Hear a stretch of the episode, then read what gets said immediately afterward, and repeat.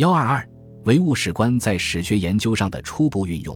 中国早期的马克思主义者在传播马克思主义时，也把唯物史观介绍到了中国。一九一九至一九二零年，李大钊发表了《我的马克思主义观》《马克思的历史哲学、史观、物质变动与道德变动》等文，系统地介绍了唯物史观的基本原理。如在《我的马克思主义观》中，他指出马克思的唯物史观有两个要点：一是经济基础和上层建筑的原理，指出人类社会生产关系的总和构成社会经济的构造，这是社会的基础构造，一切社会上政治的、法治的、伦理的、哲学的等精神上的构造是表面构造，精神上的构造随着经济的构造变化而变化，表面构造是基础构造为转移。二是生产力与生产关系的原理，指出生产力亦有变动，社会组织必须随着它变动，不能适应生产力发展的社会组织非至崩坏不可，这就是社会革命。他在《物质变动与道德变动》一文中又阐述了道德、风尚、习惯随着经济条件的变动而变动，所以没有永恒的道德价值。蔡和森在一九二四年出版了《社会进化史》，此书依据恩格斯的《家庭、私有制和国家的起源》分三篇叙述了家族之起源与进化、财产之起源与进化、国家之起源与进化，外加绪论由是以前人类演进之程序，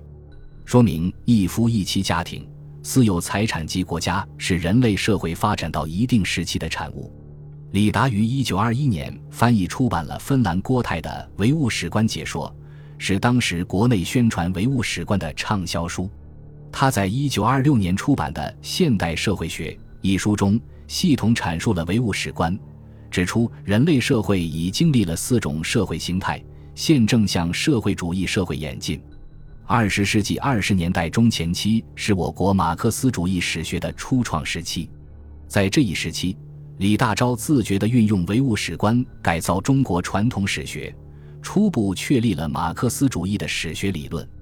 一九二零年至一九二六年，他写了《唯物史观在现代史学上的价值》《史学与哲学》《研究历史的任务》《圣西门的历史观》《孔道西的历史观》《金与骨》《演化与进步》《史》等大量史论文章。一九二四年由商务印书馆公开出版的《史学要论》一书，是我国第一部马克思主义史学理论专著。李大钊在《史学要论》中根据唯物史观解释了以下六个问题：什么是历史？指出历史是人类生活的形成，是人类生活的变迁，是人类生活的传言，是有生命的东西，是活的东西，不是陈编固执，不是僵尸枯骨，不是印成呆板的东西。二十四史《资治通鉴》等过去遗传下来的卷帙册籍，只能说是历史的材料，是人类生活形成的部分缩影，不是活的历史的本体。什么是历史学？指出历史学就是研究社会的变革的学问，即是研究在不断的变革中的人生及为其产物的文化的学问。历史学的系统指出，广义的历史学分两大部分：冒号一是技术历史，二是历史理论。技术历史又可分个人史、氏族史、社团史、国民史、民族史、人类史六个部分，历史理论也相应分为六个部分。史学家还以特殊的社会现象为研究对象，这就有了政治史、法律史、道德史、经济史等。他还说明了历史理论与历史哲学、历史理论与历史研究法的区别及联系。史学在科学中的位置，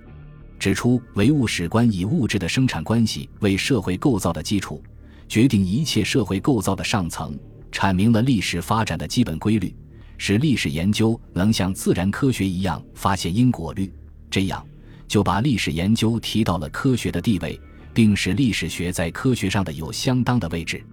史学与其他相关学问的关系，着重阐述了史学与哲学的关系。现代史学的研究与对人生态度的影响，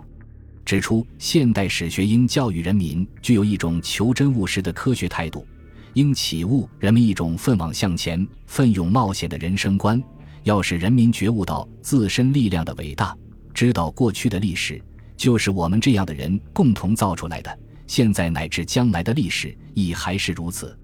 李大钊对构筑马克思主义史学理论体系做出了开拓性的贡献。李大钊还开始运用唯物史观来分析、观察中国历史问题。他的《猿人社会与文字书契上之唯物的反应》，由经济上解释中国近代思想变动的原因等文就是这方面的作品。他结合地下发掘和古代传说重新审视古史，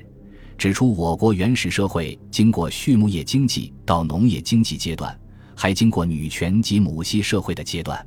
他指出，孔子的学说所以能支配中国人心有两千余年的缘故，不是他的学说本身具有绝大的权威、永久不变的真理，配作中国人的万世师表，因它是适应中国两千余年来未曾变动的农业经济组织反映出来的产物，因它是中国大家族制度上的表层构造，因为经济上有它的基础。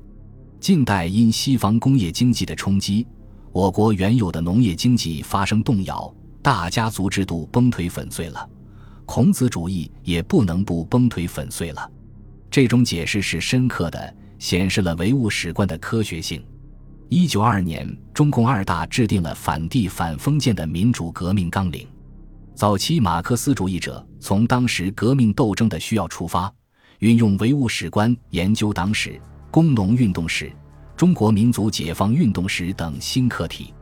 李大钊在《孙中山先生在中国民族革命史上的位置》一文中提出了一八四零年以来的中国历史是一部帝国主义压迫中国民族史和中国民众反抗帝国主义民族革命史。他还在《马克思的中国民族革命观》一文中指出，中国人民的反帝斗争自太平天国以来总是浩浩荡荡地向前涌进，并没有一刹那间的停止。恽代英的《中国民族解放运动简史》也是这方面的著作。工农运动史方面有邓中夏的《中国职工运动简史》、彭湃的《海陆丰农民运动》等著作。党史方面有蔡和森的《中国共产党史的发展》等著作。初创时期的马克思主义史学是粗线条的、不成熟的，但代表着现代史学发展的进步方向。